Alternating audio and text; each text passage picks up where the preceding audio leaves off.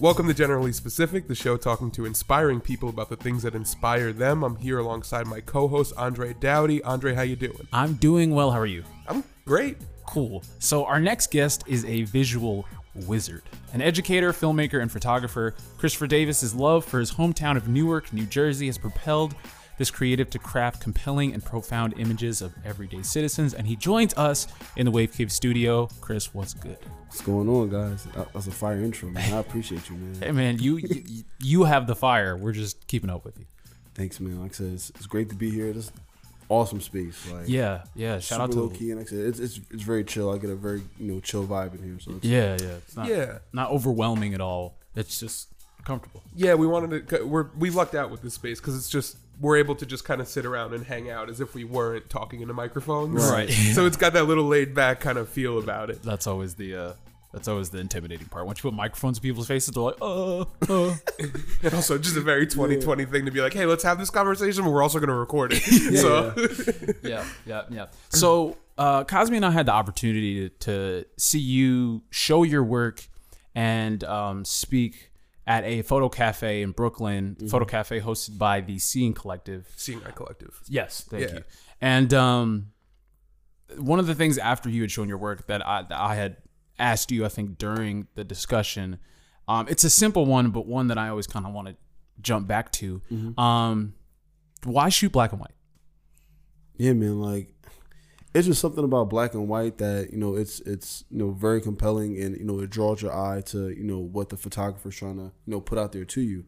Um, you know, with color, I mean, we, see in color every day, and you know it's it's you know certain colors you know bring our eyes to certain you know areas. So let's say if I was taking a portrait of somebody in the street and you saw like a, a yellow Ferrari or yellow, yellow Lamborghini, you know, in that background, you know, your eyes automatically going to be drawn to, you know, just that car and maybe not somebody who maybe, you know, laying out in the street. You be like, okay, well, this person's right here, but look at this car. Right. You know, but when you're, you know, when you're dealing with black and white, it kind of just directs you to, you know, that particular, you know, subject matter that the photographer's trying to, you know, show you you know so you're not you know easily distracted you know you certain, certain things might may pull your eye but you know if you see that one direct thing that the photographer's trying to show you then boom that's right there. And, and i feel like whenever you're taking portraits with uh black and white uh, you more so see the person's like soul and you kind of you know make up a story about them. So like even when i'm showing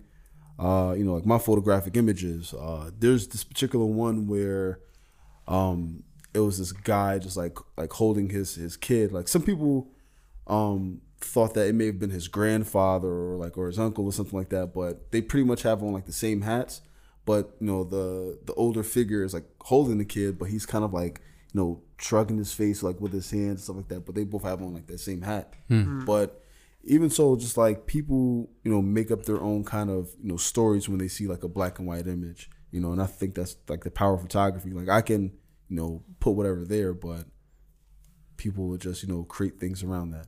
Hmm. And yeah. And that's why i like black and white too. Yeah, I love that, and I love that. Like, I think that lends itself to your work in in particular so well because there's always, for me, when I'm looking at your work, I, I see a lot of the time one clear moment, you know, and, and something that caught your eye, and it, it's kind of like just your f- filter on the world, you know. Um, and I think that black and white lends itself so well to that because, to your point about colors being a little bit um, leading for the eye and, and a little bit um, there's more of a like a hierarchy in color where it's like oh i'm gonna look at this red thing because it's Right. super red um, i feel like a black and white photograph just gives you a really sharp glance at what inspired you to make the photo because Right. in color and, and in shooting photos myself it's just like i'll see something in color and that inspires me to take a photo but even when I put out some color work, it's true that I don't notice some of the things until afterward. Do you know, like Right. color relations and stuff like that? Um, but it, it's just so interesting to hear you speak on that because I feel like that's exactly what comes through in your work. Yeah, but even like when I'm shooting color, um, like I, I- I definitely you know think about it first before I, you know capture the image. Like what you know about this color photo do I want you to you know recognize? Like whether you know because I have like a, a color image where these two girls they had braids, but they were like they both had like the same color sequence. It was like mm. purple, green, red, blue, and like and they mm. were like right next to each other. So and like in that case, that's where I'm like, okay, maybe I want to take this color image and just Right. show those you know those two figures with the same colors. You know, Of But course. even like regularly when I'm shooting, I'm thinking about how this look, you know, in black and white. Like Right. what what exactly am I trying to tell you or show you within this spectrum? Mm. You know, so and I mean that's how I kind of like maneuver like when I whenever I work and and thinking about that like is this appropriate in color or should this be in black and white? And and so do you when you go out, do you shoot in black and white or do you shoot in color and then bring it back and then, you know, strip it of its color? Well, primarily I do shoot uh, shoot with film. Okay. So more than likely in my camera, you're going to see that it's it's like Ilford. Yeah. You know, some some kind of you know black and white film. Yeah. Uh, for color, like I said, I I'm, I may have a little bit in there. I like uh, Superia. Superia is cool. Great film Um, because yeah, Yeah. I mean, it's like I like Kodak is cool, but sometimes it's super heavy on like the reds and you know the yellows. So I kind of like to give it like a cool kind of you know look, and um, that's why you know shoot up with a lot of Fuji. Cool. Yeah, I, I think the Fuji color stocks are some of the best out there. Like um, uh, Pro 400H, Yeah, beautiful. even I, I'm, I'm like looking for like like all like the older stocks like uh Ria- like Reala.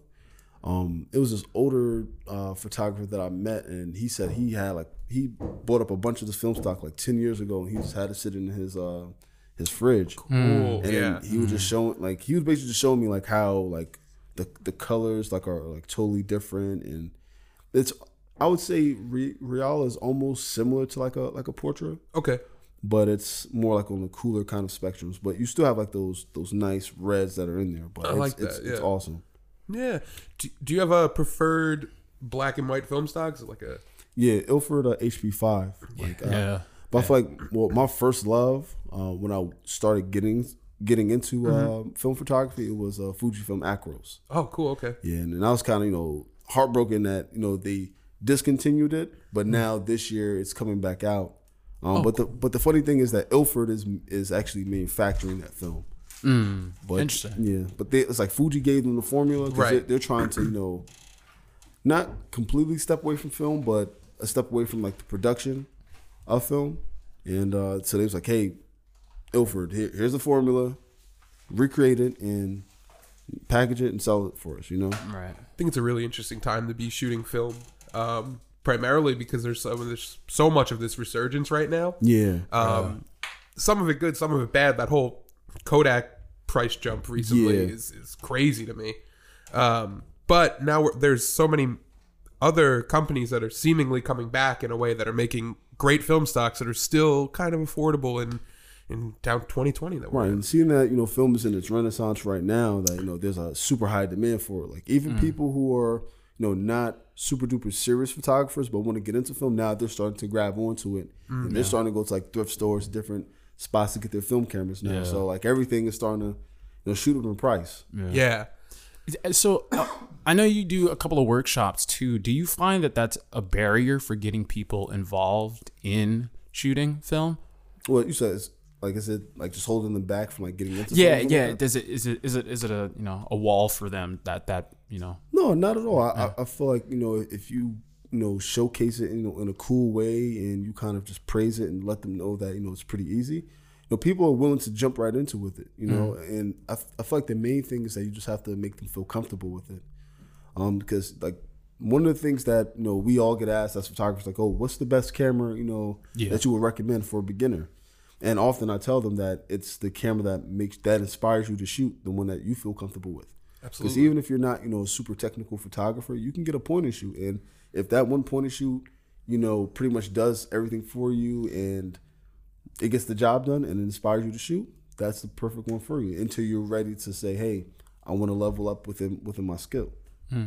That's a great way to approach that question too, because it, it is something that every, all of us get asked t- time and time Yeah, again. it's a and very overwhelming question at this point too. It is. especially because there's like so many different types of cameras available that which whichever one gets you kind of operating, and then from there you'll figure out what's what's the best one. If you Right. if you make a mistake early, you can still you know come back and Right. It's like, you know, I- I can I can say, hey, I shoot with a Leica M6. You know, it's my favorite camera. It gets me going. I love it. It makes me want to shoot. But if I recommend that to another person, you know, the image has been sitting on the shelf for you Right, know right. its entire life. But like I said, if they're inspired by like a s- like a Pentax K one thousand or just like like I said, a regular Olympus point and shoot, if that gets them going, like that's the perfect way to get them into film photography and just photography in general. Yeah, that Pentax K1000 is the first film photograph I ever took. Nice. That's awesome, man. yeah. nice, nice.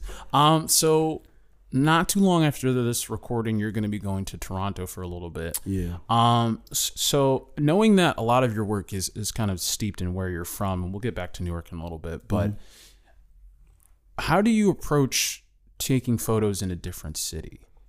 Well, definitely, I, I think the the first thing is that you you definitely want to check out the surroundings, get the kind of like the vibe around. Like I'm always gonna have my camera out, Yeah. so I'm more than likely gonna you know seem like a tourist in a sense, but you know I'm just like that's like camouflage. Like all right, I'm here to hit a, you know take a picture of you know the subject or like the culture that's around. So, um, I mean, pretty much like I said, I just just dive into it. You know, like I said, I'm, I'm gonna have my camera. I'm gonna try to, you know, put the way I normally shoot in my city. You know, in anywhere I, you know, any place I go. But um, you know, we will. I'll definitely have those instances where I want to take a portrait of somebody. So I think, like I said, the best way that I approach it is, you know, I, I introduce myself. You know, shake their hands. Um, because once you like open up yourself, you know, to you know your subject, they'll more more than likely open up to you, and you know they'll be comfortable with you know taking the picture. So I I, I just feel like I just translated like whatever where and wherever I'm going, like I'll just translate my style from where, from where I shoot, and I'll just try to integrate it and to see how it flows. And if it flows well, then I'm just gonna keep on going. Like I was in Puerto Rico, um, not too long ago, you know, just like on vacation, like, and I was just like, you know, just out taking pictures. So I'm doing the same thing, but now, you know, seeing that, you know, it's, it's there's like small city spaces where you know people are not used to, you know, people having you know their Yeah. camera taking pictures. No, I just start to introduce myself to you know those people, and then they just lend you a story, and they or they lend you a lesson, and I feel like that's just the best part because now like you're actually documenting you know a certain culture, you know certain spaces, and you know how people live and and you know and move around their business, you know, in their lives. Yeah. Yeah, that's that's the hardest thing for me is like getting to a point where you can be extremely comfortable like introducing yourself, showing that you have like a clear like clear like positive intention, saying like mm-hmm. I'm just here to document what's happening at this moment. Like I'm not not here to exploit you. I'm not here to take advantage of you or anything like that. And I know you talked about that a little bit at the the function too, Yeah. like getting to the point where people are comfortable because like portraits are beautiful and and if you're able to kind of get into a community and and get a bunch of people's portraits it says a lot about the the area and the people itself but dropping that barrier too um, is always like hard for me just because it, it takes me like a million years to muster up the courage to be like hey I'm can I do this one thing? Is that all right? Here you know here's or or you know something else that you can do as well because the way how um I kind of look at society and how people certain like operate um you know if you, like it'll be better if you you know if, if you're trying to approach somebody maybe you know compliment them on maybe like a piece of clothing that they have on or just something, you know, just things of that nature, just just so that way that they can, you know, let their guard down. Because sometimes, you know, when they t- see a compliment, they take a compliment, they're like, oh, well, you know, well, thank you, mm. and you know, they'll may open up to you, you know, like I said, and share that story, and then say, hey, it's okay if I can, you know, take your portrait. I'm just trying to, you know, document the culture that's here and the people that are here, because maybe I'm, you know, I'm not from here, but you know, I want to take a little bit, you know, these bits and pieces of these pictures and just bring them back home, so I can just, you know, remind myself of, you know, this wonderful place that I'm in. Hmm. You know, just just things of that nature, just to you know break it down for them. You know, because of course, you know, we don't want to, you know, exploit anybody. You know, want to we want to tell the truth. yeah You know, like our truths and the people that we're documenting, you know, their truths.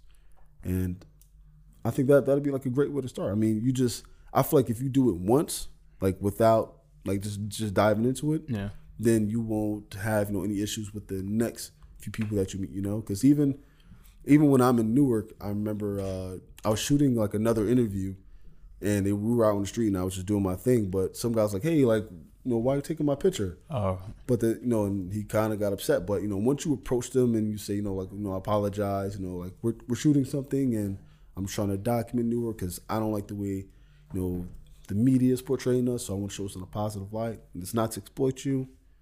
You know, and and then people respect that because one, it's like, yeah, I took your picture, but I didn't run away from you. Right, I, want, yeah. I wanted to approach you, you know, because I, I feel like people will have more, you know, respect for you in that, in that case. But you know, if they don't want their picture taken or if they want to delete it, then that's that. I mean, you don't have to, you know, do anything. You know, because at the end of the day, you know, they're human beings. You know, like like we don't want just see them as subjects, but they're you know, human beings Right. going about their lives. Yeah. Do you do you find it easier to approach people with film, knowing that there's not like the possibility of them having to kind of hover over and make sure it's something? I don't. Yeah. I, I don't- mean, well, it's it it's different. Uh. So like when when you show people that you're shooting with film, more than likely, I'm like, wow, like this still film is still alive.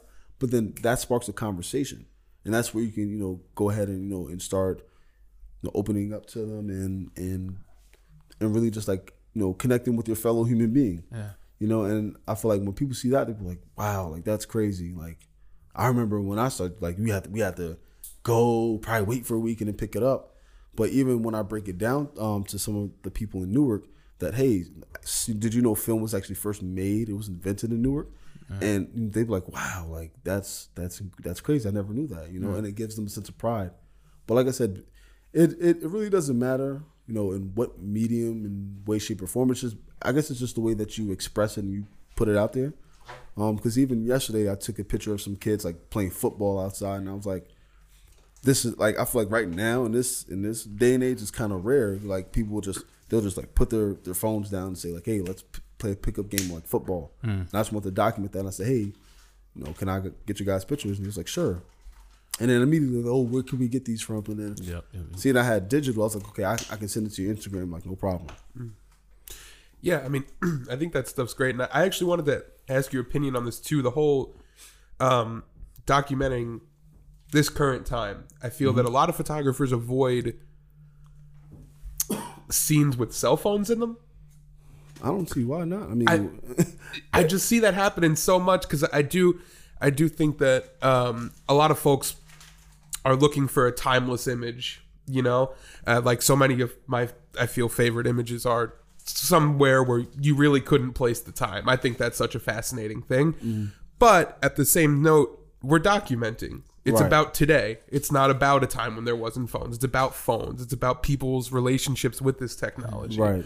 So I wanted to get your kind of take on that. Yeah, I mean, like I said, we're living in this in this day and age where you know cell phones have you know basically taken over society. That everybody is on their phones because maybe within the next 30, 40, 50 years, the cell phone might change. We may not be holding it in our hands. We may just be like doing surgery or something, something crazy like that. Yeah. So I feel like in no way, shape, or form, if, if you've seen it every day or whatever, or you're used to it, still document it because course. it's gonna it's gonna you know that moment in time is gonna be held, you know, for the years to come. Mm-hmm. I agree wholeheartedly because it's like a lot of this work that that you see, you look back and and they weren't people in these photos weren't trying to act any sort of way. They were just going about their day too. It just happened to be a different time than we're living in today.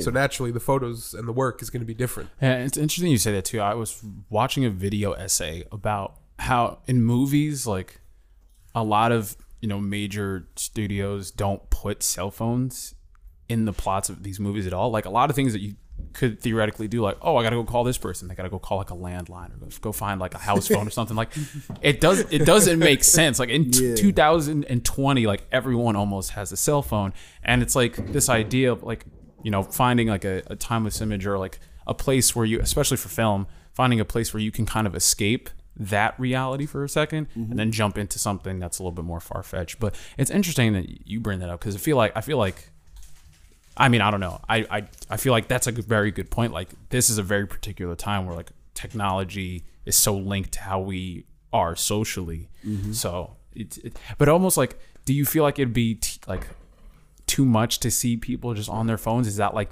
the, like is that the point? Like you do it once and then you don't have to do it again, or is there like a different relationship to cell phones that we have other than like the craned neck typing? Hmm. That's a, that's interesting. No, that's very interesting. I mean, Yeah. well, I mean, like I said, you can be, you can do a project just re- like revolving around just just cell phone usage and and how so frequently like people do it and like. the- I know, like, there's been like a couple instances like where people are just like looking down at their phones and they're getting hit by cars and stuff like that. You know, Right. they're being distracted just by this this one little cell phone, you know, cellular device. You know, and like I said, it's I mean, of course, it's you know integrated a part of our our daily lives, but you know, it's it's it's almost like destroying us a little bit. You know, like Yeah, it's it's it's it's it's it's a very fast disruptor too, because it's you know we're all kind of babies of the technology, like the digital age. Yeah. So like we've got the World Wide Web, we've had digital cameras come in super fast, we've had mm-hmm. cell phones come in super fast. So we're experiencing all these changes super fast without any real way to like take a second and think about how they affect us in all these minute ways. Mm-hmm. One thing I did want to ask too, how has I mean, I guess I don't know. I never know how I feel about this question. Like digital photography on like a phone. Like, what's the deal there? What's up with that? I mean, well, like I said, photography is photography, man. It like when I I did like some research on you know different photographers and how they were basically saying like how you know we we went from you know doing tin types, but now film was made and it's oh you know photography is know pretty much dead now. It's it's dying, mm. and then we start getting into film. It's like okay, well this is photography, and then next thing you know the digital camera comes out and it's like oh well now photography is dead now. You know it's and now we got the cell phones with you know these high megapixels and different lenses with integrated in them. And we're like, wow, photography is really dying, you know. But I, I just feel like it's just you know further you know advancements in photography because, like I said, a lot of people they don't have that you know that technical skill, but they have a vision. They just don't know how to actually put it out there. And now that we have these you know e- these devices that are easy for them to use, they'll be able to you know tell with whatever kind of story that they have without any kind of hassle. I mean, like I said, it just depends on what on, on what makes you more comfortable as a photographer or how you're putting out your vision, and you're just going to use that tool, you know, until, like I said, you find what you wanted what you wanted to do, or you may go to the next thing. I agree completely, and I think that the advancements in phone cameras and uh, you know mobile photography, um, I think it's a great thing. Honestly, it, it's a little different than how we're used to making a photo in terms of like putting a camera up to your eye and Yeah. and composing that way. Um, so I think there's a little bit of a a d- difference there, but that same difference, to your point, existed when people were using like TLR cameras and Right. and these big waist level viewfinders. I think the, and- the the most important question now is what how how do we how do I want to say it how how do we pretty much like hold on to these images for you know for the long run like how how do we you know how, how do we archive these Yeah. that's know, a great, Talk great so you know, m- you know, millions and millions of pictures are being taken right now, but you know, your cell phone dies and you don't have iCloud or you don't have a memory card inside. What happened to all those great images that you've taken? You know, yeah. And now I, I'm in this realm now where I just want to do more prints than ever Right. because, like I said, some like the prints will more than likely outlive, like I said, all the cameras and technology that we have, like even like the film that we have Yeah. if we properly just archive them. Yeah. Um, so, I, I, like I said, that's that's the biggest thing, and I feel like that's what photography is, just like the, the printing aspect, the physical of it. You know, I feel like that's where the where the argument lays. Like, how how do we archive this? Like, where does it live Yeah. in the long run? Yeah. Like where what's the digital shoebox, you know, that you keep under your bed with all of those photos? Yeah, like we can we can talk about the cloud and we can talk about hard drives, but like I said, the cloud is somewhere on another network in another building. It's not yours. It's yeah, pretty Right. much not yours. It's still like within a physical location, but let's say if that location has like a fire or on. Yeah, some kind of natural disaster happens, like what happens then? Right.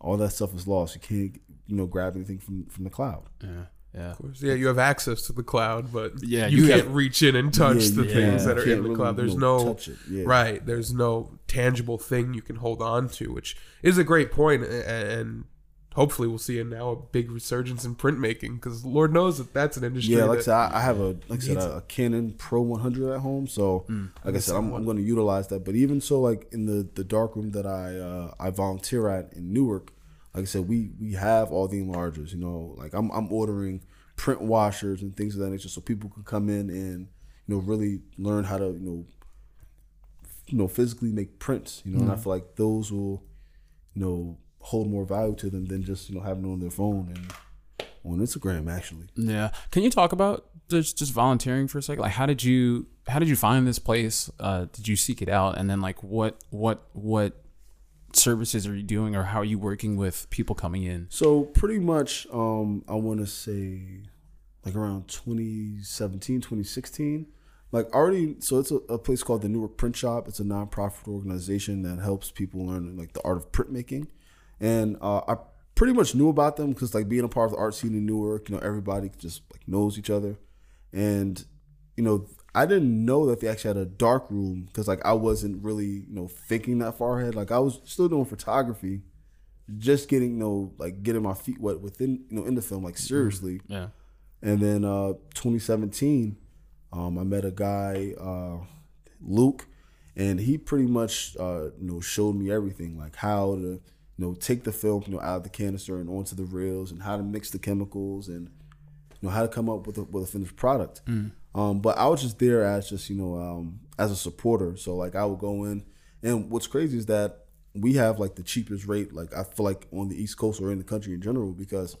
I know about like you know like the, the Bushwick dark room and or the other dark rooms that are around. Like a lot of them, they pay you. You have to pay like at least thirty or fifty dollars, you know, an, an hour or maybe a three hundred dollar you know monthly membership.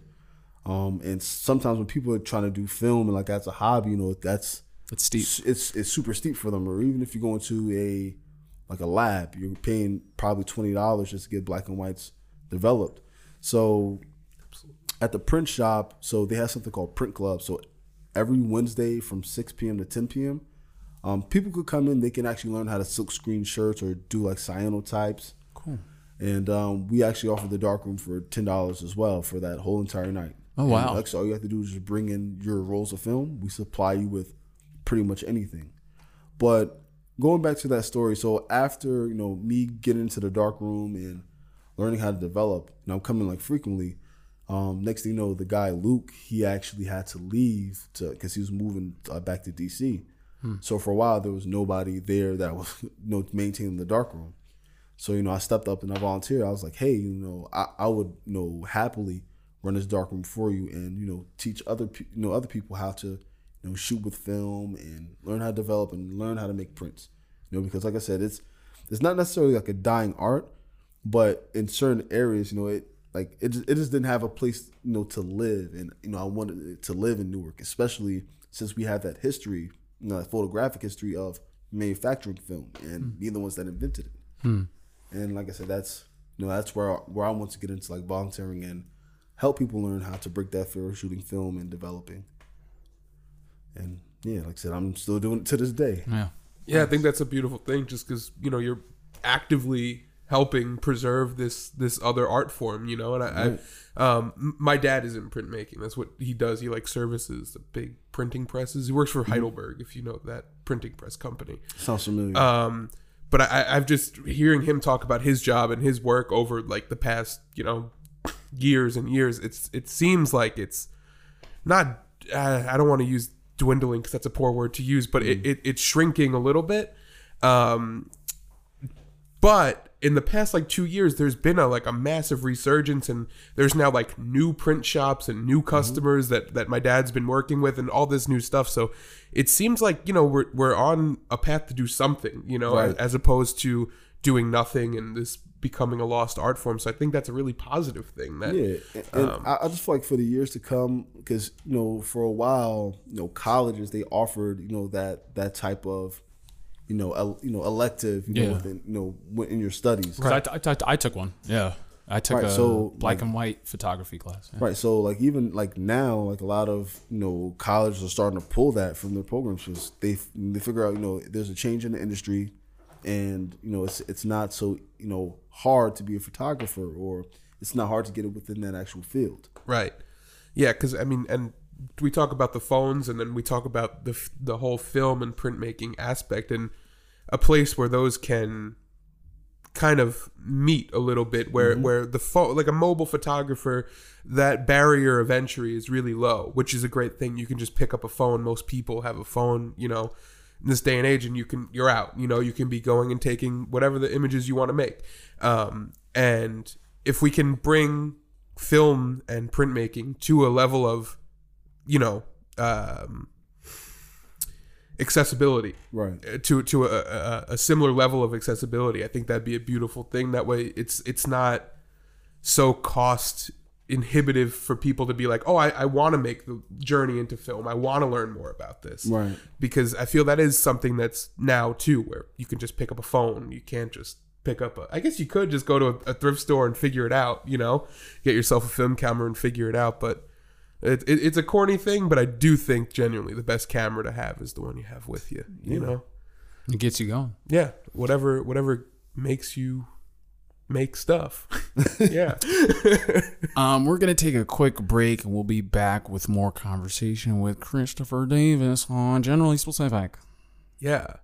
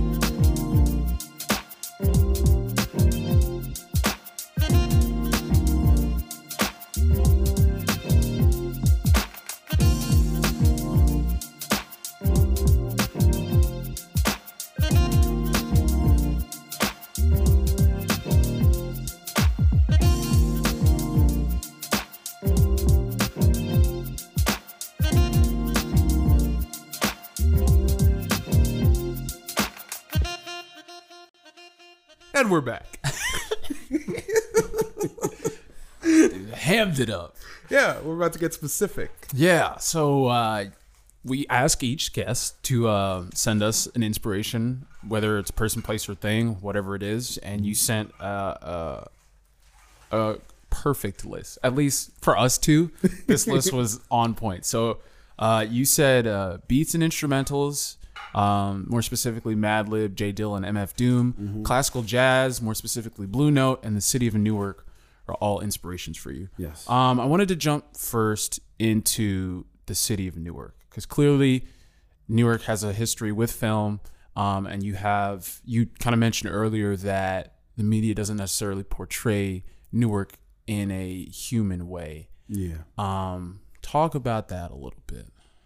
Well, definitely, uh, you know, Newark has had some, you know, histories, you know, within the past, you know, as far as, you know, going through uh, a rebellion. A lot of people call it a riot. Um, of course, like, you know, in this day and age, we're still going through these things where we're having, you know, these police brutality issues. And, you know, I feel like from the, you know, the rebellion, um, you know, it, it damaged a lot of homes. Uh, you know, it pretty much, you know, a lot of the, the key businesses that were there, they actually, you know, they left. And, you know, pretty much Newark was like a broken down kind of, you know, place. And I feel like to this day, it's still trying to recover, you know, from, you know, from that actual incident, you know? So, but even like in this day and age now where we actually have, uh, you know, a water crisis going on, you know, a lot of people are not speaking about it. And like I said, a lot of people in the neighboring areas don't even know, know about it. Like New York City doesn't even know about it. 'Cause- yeah, I yeah, didn't 'cause know. like, about like it. I said, when when I came to you know uh, BKC, like a lot of people looked at me like, "You guys have a water crisis going on." But the, the the thing is that a lot of people are comparing it um, to f- what Flint's problem was. right The only difference between us and Flint is that Flint had a start date.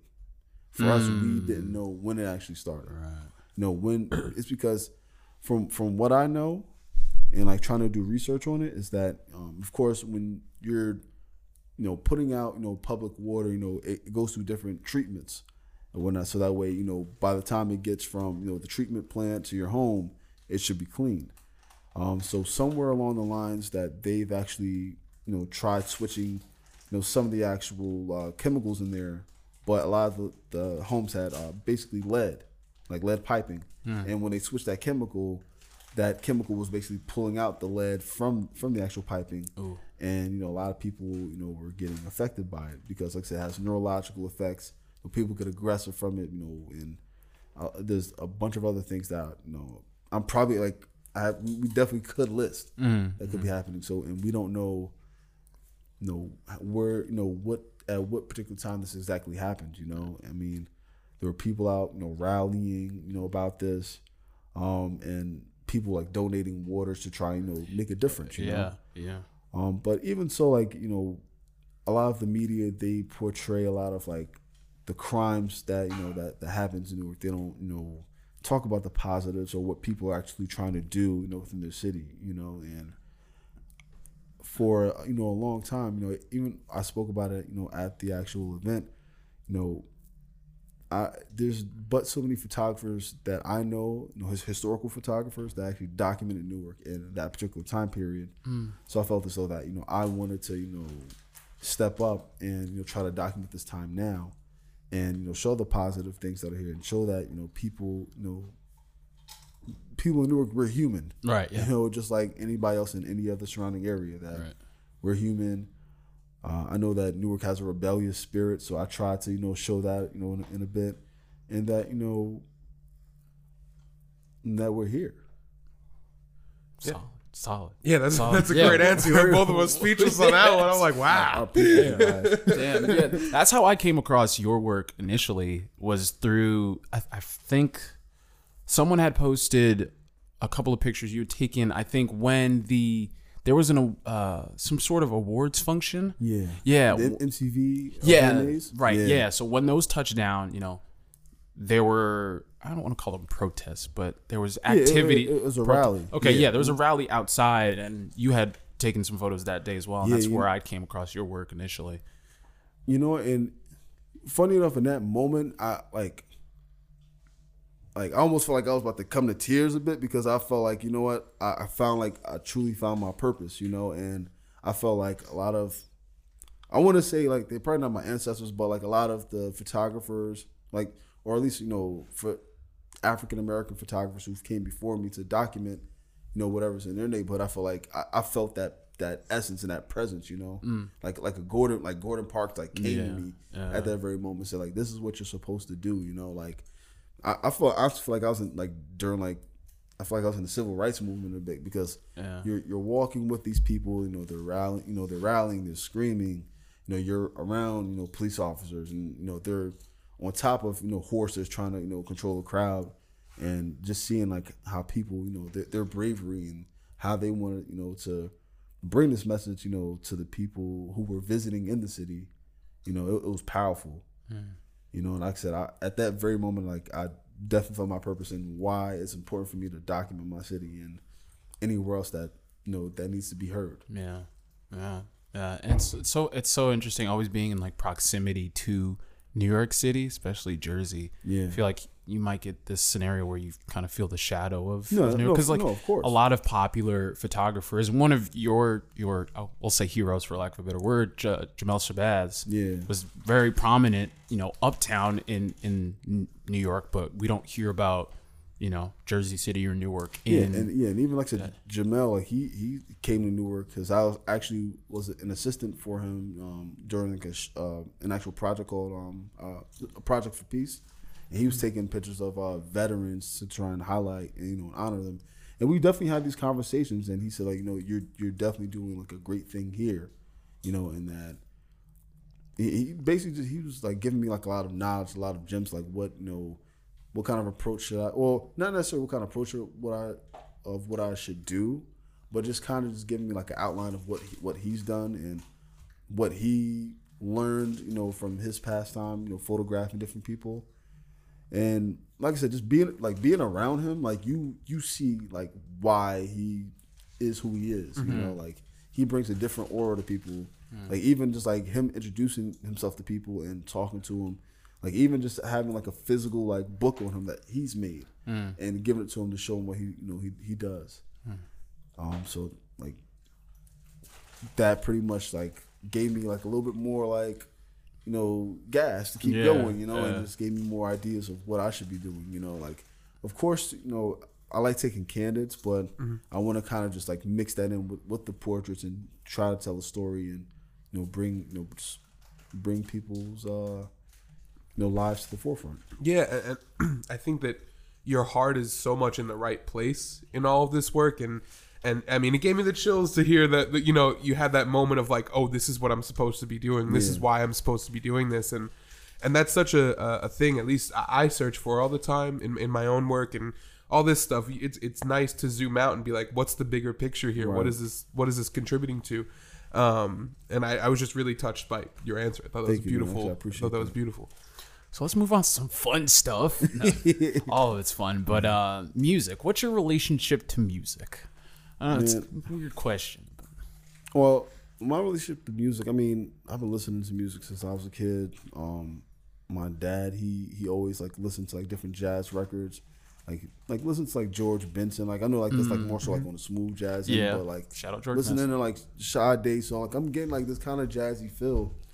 Um, so like I always been like a lover of like jazz and whatnot, but um, even back then, like I tried playing like the guitar. Uh, I was actually like in, in band in um at my high school. I think I was like the fifth bass or something like that. Like I Okay. lost complete touch of that. But um, funny story. What really kind of got me into like that realm of music, like hearing the beats and instrumentals. Mm-hmm. You know, like how you you you watch like Adult Swim and like Yup. they'll have like that break and then like you'll just hear like those beats and like yo like, and I just remember like I, when I was getting into video in college, like and I was editing, I remember hearing like the fly, Flying Lotus Oh, Side yup. Situation Yup. and I feel like I, and I, I said it I said it to somebody, but I feel like that song kind of birthed Dolo Photo. Oh. Like, and I was just like that because I used to keep listening to that song, and like I, I just saw visions, like what what I could be doing, you know, to this song. So, like even like getting to Flying Lotus, you start getting to like Jay Dilla and then Madlib and then MF Doom, and like I said, and I, I just feel like whenever I listen to like those kinds of instrumentals, I, I like I like honestly feel like Madlib like makes instrumentals to my life. Mm. Mm. Mm. You know, so I can go Oh, out yeah. in the street and shoot and feel a certain kind of way of how can I, you know, document or shoot to this kind of music. Or what what is this instrumental telling me? And like how can I I don't know, like it, it, it just it just moves you a certain kind of way. Like I, I shoot a lot different when I'm listening to like Madlib or like let's say if I'm listening to like John Col Coltrane or something like that. I'm I'm in a wholly totally different, you know, headspace. Uh-huh. You know, when I'm documenting to these different kinds of music and I just feel like that inspires me the most. Hmm. You know, hmm. it's it's it's you know it's it's not like you know I, I don't you know idolize any kind of like other photographers or they don't inspire me. Like yeah, I like their works, but it's like when I listen to the music, I feel like that's what inspires me to go. Right. You know, and that that forces me to like kind of like okay, I listen to John Coltrane and like Miles Davis, and you know how can I just you know just photograph to this music? What it, it's almost like if when I'm shooting, like I'm kind of like maybe like rapping on a beat or something like that, but I'm just like putting my own kind of like spill to it. You know, like how do I how do I portray this music? You know, within my photography. I love that. I think that's that's really interesting, and I, I meant to ask you about that too. I was going to ask you about: Are you wearing headphones at all when, when you shoot like- photos?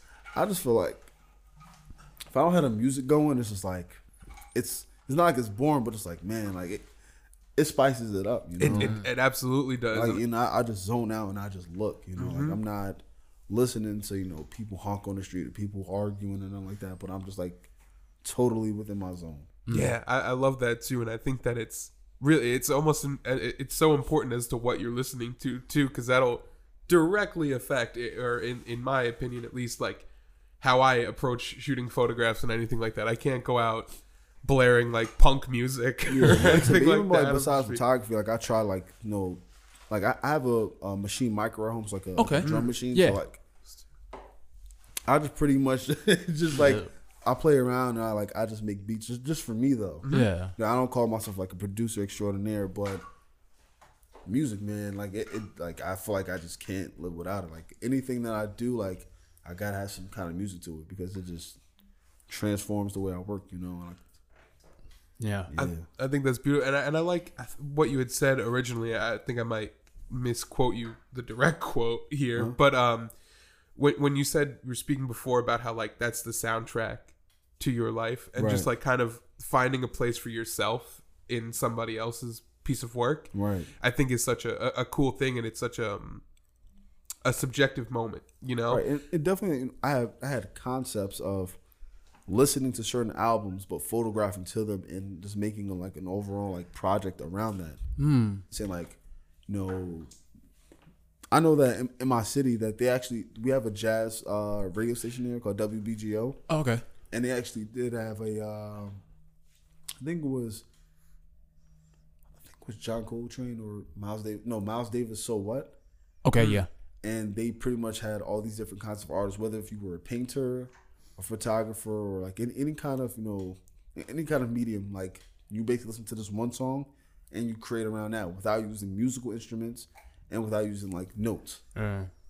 And I was like, I was like, I can take on that challenge any day. Yeah, that's that's a cool. I love that. Yeah. you know, and I just feel like, you know, I, I, I want to, in the future, like make a project just solely around maybe just one song or maybe around just like one album. Yeah, it's like how like producers will go to a city, find like a bunch of material, and then like like these are my Brazil sessions, or even like jazz performers, like these are this label sessions, and this is this you know from this Yeah. time period to this time So, period. Even That's like when I when I, it's crazy. I, I always like I almost like analyze like Madlib and like what he does and like how he integrates whatever inspiration that he has and puts it, puts into his own work. Like Yeah. he may have like a certain album that's dedicated to like Brazil like Mm-hmm. music or like maybe like Afro beats or something like that. You know, and I, I think that's great. yeah, he he's very very time and place with him. Like he's got, he, I think he did one. I think Beat Konducta three and four is like India. It's all just sound. Yeah, Yeah. yeah. I, I, definitely like the that that particular album like definitely get, gets me going. like too, you know? opens up so much too. And you know, it's funny. It's funny that you you happen to pick like two very like big, well, three things, two three very big things in terms of photography too. Like Blue Note Records, like having a photographer who's there every session to capture Yeah, everything and- that happens. even like looking at those album covers too with the photography it was Mm. like it's such it's so like uncanny how good they are. Are you guys familiar with the Jazz Loft project at all? no Um, it was it is an incredible story. Um, W. Eugene Smith is uh was a documentary photographer way way back when. Oh, I think there's a documentary out about this. it's very because a, a lot of not a lot of it is is is public information, but it's so fascinating to me that a lot of these jazz musicians way back would. Uh, they would all rent rooms at this one hotel. Yeah, yeah, yeah, okay. And W. Eugene Smith was very involved in this. He set up something like 40 microphones in these session rooms where they would be going all night long. And, and I'm talking like Thelonious Monk, Charlie Parker, all these huge names would come through. Um, and a lot of those famous photographs are from this time because he would record, he has something like 40 or 60,000 hours of audio that he has recorded from all these different microphones and all this stuff, as well as like 20,000 uh, negatives that are not put out. Uh, Uh, some of it is some of it is put out from what I know, um, but a lot of it is not available to the public or uh, and stuff like that. And it is some of the most beautiful images I've ever seen, like the one with the Thelonious Monk smoking the cigarette with like the ma- massive ash on it. oh, And he's like kicked back in the chair. That that's uh that's a W. Gene Smith one, but that project is so incredible, and it's it's. man listen after this you gotta give me like a link to that I will, Yeah. yeah, I, I absolutely will. we'll put it in the show description. Yeah, it'll be in the show notes. Get our new shirt, free the Jazz Loft project. Um, And then uh, like a, another, the other two things is like MF Doom and Madlib. So Madvillainy yeah has like one of the most like iconic covers of all time. I just, no, I just God, feel like that's the most iconic album of all time like I can honestly I feel like Mad Madvillainy, like if I was putting like in the, the top five ratio, it would be number one. Like honestly, like I can go through that. I can always like reference back to that actual like that that track list, you know, and it's just like I, I don't even know how to explain it, man. Because like I can listen to the instrumentals, I can just listen to like the regular ones, like It's and it's just timeless, you know. And I feel like I just want to make photography that's like that. You know, like me, like like like a uh, what do you, what do you call this thing? Like, I just can't. I can't. That's I can't all right, think of it's the all word. right. I'm just like, man, but. It, like it's like a part of like uh, the culture. Yeah, you know? Yeah. it's such a definitive piece of work. You were just saying, uh, telling me a really interesting story about m- m- the the production of Madvillainy the other day. Oh yeah, yeah. So uh, I think, um, if I'm not mistaken, Mad Madlib and MF Doom never really worked on it in the same room. Right. They were like in They- different in different places, like in Yeah. in, uh, in L.A. Yeah, yeah. They were both in LA, just never decided to. And I think they hung out a couple of times, but they never worked They, they together. said they done it like within a week. yeah, is it a- crazy. yeah, and I think they were work, they were working to get them together for a long time, and when they did, they just banged it out super fast. Yeah. And then the cover itself, like the cover, um, the cover was shot by Eric Coleman, if I'm not mistaken. Yeah, and it was supposed to. Re- he he did some kind of replication of like Madonna's. Yeah. So when he shot cover? it, yeah, he he he was referencing this. Uh, it's a record, something about King Crimson. Oh, King Crimson, yeah. Yeah, that cover, that red cover, of that Yeah. like bugged out face. They were trying to do something like that where it's like super iconic, you know it when you see it kind of thing. And then as he was like looking at the photos, he's like, this looks a lot like this Madonna cover. and on that Madonna cover, it says Madonna on the side with the orange O. So, He put the orange square. yep, yep. You know what? And it's crazy like that. I, I think, and I, I feel like throughout the years, like I've been listening to that. Like I, I've made different things. Like I put some kind of color within that corner because I'm like, Yeah. I gotta like pay some kind of homage to that album because I'm like, like I said, I can listen to it like all day, It's no so skips. good. It's incredible. There's not a bad Yeah. thing I have to say about that record. Yeah, yeah, and and and funny thing too, like in um in uh, an interview with Jeff Jank, the Stones Throw art director, um, he he released like the original photo and it was shot in color, and it doesn't have the same pull, which is which is wild too. I think it's like Doom in like a red T-shirt. The only thing I was thinking about when I was seeing those pictures is the film stock. He's like, be what did they shoot this with? it was it was like portrait, like vivid color, and I'm just like, and then and then now when when I found when I find out, I'm like, all right, let me start trying to like find all this stuff out, and you know it, that stuff is hard to come by, you know, it, it- and that just made me appreciate film a lot more. Yeah. it's like you just cannot get this anymore. It's got it's like digging for samples. exactly, like, You you trying know? to find like that one rare sample, and it's like, bro, yeah, not yeah. find it. Yeah, yeah. And and I think that um, speaking on Madlib particularly, I think that maybe we can tie this all together in a nice little bow about like how you guys were talking about the Beat Konductas with with his India work before and how you know similarly to what you were saying before in, in the first part of the episode how um, you strive to no matter where you are work the same way right, Right. You- you're you're just giving your process and no matter where you are it's just you performing and you working.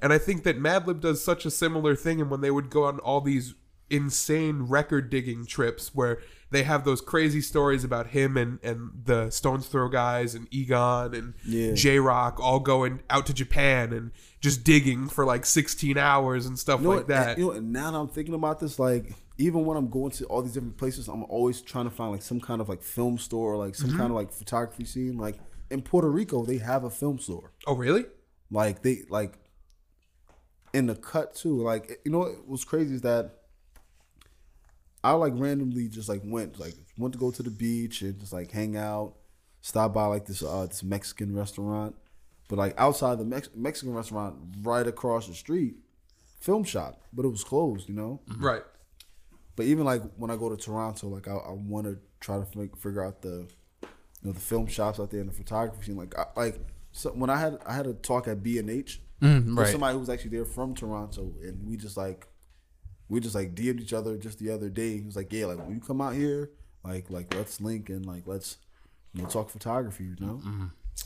That's wild. It's a beautiful thing, and, and I just think there's a nice parallel there between like, you know, you're going to this different city, you're going to this foreign place, and then at the end of the day, Madlib would have a his his studio hotel or his Yeah. hotel studio, Yeah. where he would just he would just be chopping up everything that he pulled that day, and and it just really it, it, it um reminded me of of how you were speaking about your workflow, not to you know comparing you to Madlib in a in a in a Yo, what'll be so fire is that I'm a now like you just you're getting like my ideas going like about having like the hotel studio. Yeah. Like I can imagine just like all right, going out shooting film, coming back to the hotel and like having like the chemicals to develop and everything. Yeah, you can take It's it. with you. doable now with the with the Paterson tanks. is very doable. Yeah, like straight up just bring Paterson tanks, your your your changing bag, like mm-hmm. everything.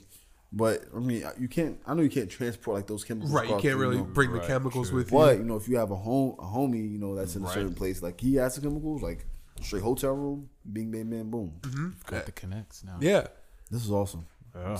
I love, I love- listen, I love this man. Just, just generating ideas, talking about jazz. I love this too. You know, I think it's, it's great. I think we should talk about maybe we should talk about the uh the blue the blue note Madlib record. 'Cause Oh it's two things that brought together, and then we can wrap it up. Yeah, Jesus. I think we should talk about Shades of Blue. Shades Yeah, of Shades Blue is of by Blue. far one of like one of my favorites. Like I don't even know. I don't even know. Like it like shout out to my sister who just had it. Like my sister my sister has a very weird taste. And weird by by weird I mean eclectic. So like she'd be listening to like air one day Yeah. and then would pull up like uh Madlib. And I'm like, where did you find this? And I think my dad might have even even bought it too. Because my dad's weird like that too. Regardless of the fact. That's just ah, all right, I'm done. Your sister has great music taste. I just want to say that your sister put me on to like Shout out to Stereo you. Lab. Okay, cool. Yeah. Um, but I I think that's like a like I didn't I would never have imagined. I mean, we have like we all know the Tribe sample, the Ronnie Foster Yeah. Mystic Brew. Yeah. I, yeah, I would have never ever thought to hear that any other way until you hear Mystic Bounce. Like, Yeah. that's such an insane just reimagining of of the Ronnie Foster Yo, song. and I feel like you know through through like hip hop, and you start listening to these samples, and you go back to original artists, like it just makes you appreciate that that sample or that main that original record just so much. oh, Yeah. incredibly so. Yeah. Yeah. I mean, I I I truly think because I. I grew up my folks always listened to like the eagles you know so Nice. so when i got into like found my way into hip-hop that was my way into funk and jazz and soul in a way that i had never been introduced to it before so it, it's it is such that because it is it makes you think about all these songs that otherwise i probably wouldn't have heard what else you know why would i listen to like a where else would i've heard of crusaders song in 2015 you know Right. Yeah. other than like some J. Rue the Damages sample. it's weird like thinking of if you're tr- like making the connection between like an album how an album's like a collection of songs like a contact sheet would be a collection of, of photographs for that a specific thing and like we've seen we've seen the blue note covers so we know like those specific images for those specific covers but like I even wonder what the blue note contact sheets look like Oh my, listen. Ooh, I Like, want to know. Ooh, that's I like wanna I feel like that's a form of digging you can't do because someone's got it. Like that's locked away. But I'd love. To I mean, I, I'm pretty sure Blue Note has it locked away somewhere, and I feel like they need to probably just drop like a whole photo book. yes. I know they they recently like released a bunch of um I can't remember his name. I think it's Eric something. But the photographer for Blue Note, like one of the founders was the photographer. Like if you go to the I guess his website, they have like a bunch of his photos just out now. Yeah. So just take the time and dig in. But even so, like now that like we're kind of like integrating photography and music, I definitely want to say what person really want like got me into like seriously getting into film. Um, I'm not sure if you guys heard of the photographer Eric Johnson. I, I, I don't. The name sounds familiar, but I can't place the work. To be so, honest. So let me. So pretty much. So the story goes. So it was me and a few friends, and um, like and like their mutual friend, like from New York. Yeah. Um, we ended up going to. They were saying like, "Oh, you're about to go to this like this little uh, studio to see like a photo shoot or whatever." So I'm like, me and Frank, I'm like, all right. And then um, so like we're like in Midtown Manhattan, like right, we're like probably a few blocks down from like B and H. Uh, go inside the studio, and then it's kind of like messy, and it's like, you know, whatever. But um, I'm just sitting there, and then um, I see Eric. You know, everybody's like talking and whatnot, but I'm saying I'm just just sitting there. Um, like he goes about like just you know taking the pictures of like I forgot the girl's name, but they're having like their session, and we go outside.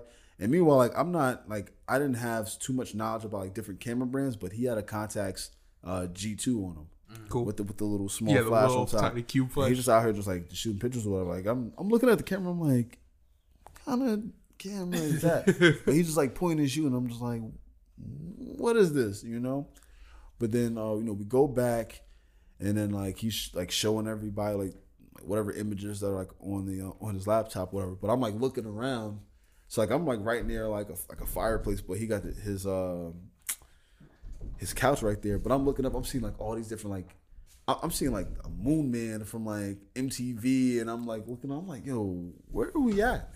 and then meanwhile, while he's showing them like the photos, like I'm looking over, I'm seeing like Cam'ron and Juelz Santana. Remember when they had like the the uh the American flag fit? Oh Like, my oh, god, yeah, yeah, yeah. and I saw that, I was like, "Yo, is this the dude that did it?" And then he starts going back to the archive, and then like, I see a picture of Lauryn Hill, and like, he was the first one to do the album cover. He was like the oh. photographer to do her album cover. Oh my Wow. god, Wild. that's incredible. It's just ha- it's just happenstance. Listen, and, and like, I seen like all like a bunch of Maxwell's and stuff. Like, he did, he did Maxwell, like all the Maxwell album covers that you can That's think him? of.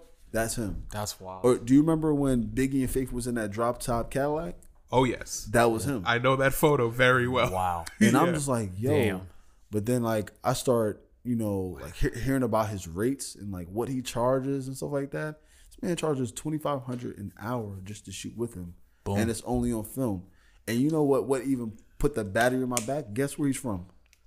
Newark. He's from Newark. Hey, Oh, boom. wow. And I started thinking, I'm like, yo, if he can make this off his shoe, I'm like, yo, what? what am I- you know, but I feel like, but that kind of just motivated me to get into film because I'm like, hmm, like he he does it just naturally. It's just you know him. You know, he went to a high school that's that I don't live too far from, and it was like super inspiring. You know, I was like, you know what, I just want to like jump into that. You know, and but that just just to you know, br- you know bring this you know around. Yeah. we're talking about photography, and music, but actually just being in his studio and just like getting that sense of who he is and like what he does. Right. You know, shooting film, and I was like, you know what, I want to, I definitely want to jump into this.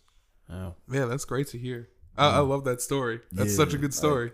But it's like because like during this time, like he, you know, he's considered a legend. You know, Yeah. So like, but like not having like that knowledge of like who he is, but just experiencing that, I was like, yo, like that's crazy. You That's know, so Wild. yeah. Well, I think that's it, Cosmo. Yeah, I don't know how where we can go from there. That's Yeah, such a good no. story. I Yeah. think we'll wrap on that. Um, Cos, you like to uh plug some stuff you've been Oh, feeling. Are you Yeah. feeling anything right now? I mean, I mean, I could say some things. I'm gonna say. I'm I'm, gonna say some I'm gonna say some things. I'm gonna let the people know. um, you know, I'm stalling right now. Uh, do you have anything that you've been hip to at the moment? Oh yes, I'm sorry. I was getting ready just for Instagram plugs. I'm so sorry. But anything we do ask all, all our guests if they have anything that they would like to put the people onto. Anything you're really into right now. I mean, right now, I don't know. I, I feel like I'm just exploring just like a lot of different things. Like right now, like I'm definitely like getting into design and like, um, not like like furniture or nothing like that, but just like just you know graphic design and um, marketing and things of that nature. So like I've been helping people like rebrand like their uh, different businesses. Like I'm helping like a, a construction company you know, build a website and like building up their logo. I'm also working with a, a local coffee shop at Newark. Like I'm helping them with their rebranding and making it more modern and just you know, I just felt like it like a little you know other passion, you know. But So you're hip to you. yeah, pretty Yeah. pretty much. I mean, like you. I, I don't know what else is hip, man. Like I said, I just it's just photography, man. Like Cool. that's pretty just mu- much what it is. You know? Every in all forms of it. Exactly. Um, I- I'll put on because uh, your I think your work reminds me a lot of this other person's work. So, it, it, um, I'll put I'll say check out Matt Day. Are you familiar with Matt Day? Remember that day, yeah. Yeah, yeah. I think his work's super cool, and I think he does a great job of um making a really interesting body of work in the place that he's from, which is Chillicothe, Ohio, which is not necessarily the first place people think about when they think about interesting bodies of work. But he does a great job, and he has a great YouTube channel about film photography primarily. Um, Matt Day, check it out. Um, I'm just gonna plug this person because I have their book. Um, Brian Cross. Brian Cross just like has a, a couple of very iconic photos in my in my eyes at least. Like I'm gonna open this page real fast. Um, if I get it right, is this the right page? Yeah, that's the the cover of the first Madlib album, the Oh, first wow. Beat Konducta album. Wow. And he shot that. He's got like a bunch of other stuff. Yeah, I'm gonna need that. I'm gonna need to look at that book. man. I was like, Yeah. So Brian Cross, uh, this the book, the photo book that I have is called Ghost Notes. Um, it's out, so go get it. Um, All right. Uh, well, if you'd like to check out some of our guests' work, you can find them on Instagram at Dolo Photo. That's D O L O underscore F O T O. Um, beyond that, is there any other place you'd want to direct the people to come see you? I mean, you can definitely, like I said, check it out on my uh, my page. Uh, my website is coming up soon. Like I said, Hey. we're just going under redesigning. Um, I'm also part of a collective called Land Collective.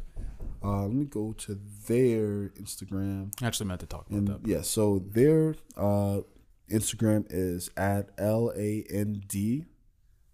So land and then collective C O L L E C T I V E dot N W K short for Newark. So land collective dot N W K.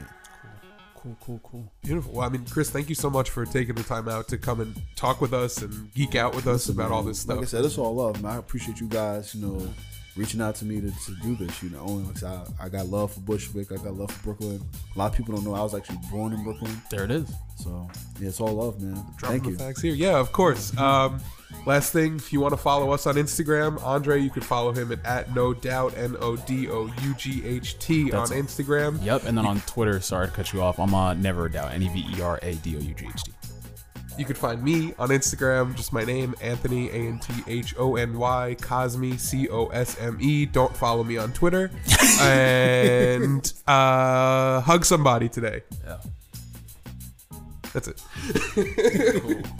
cool.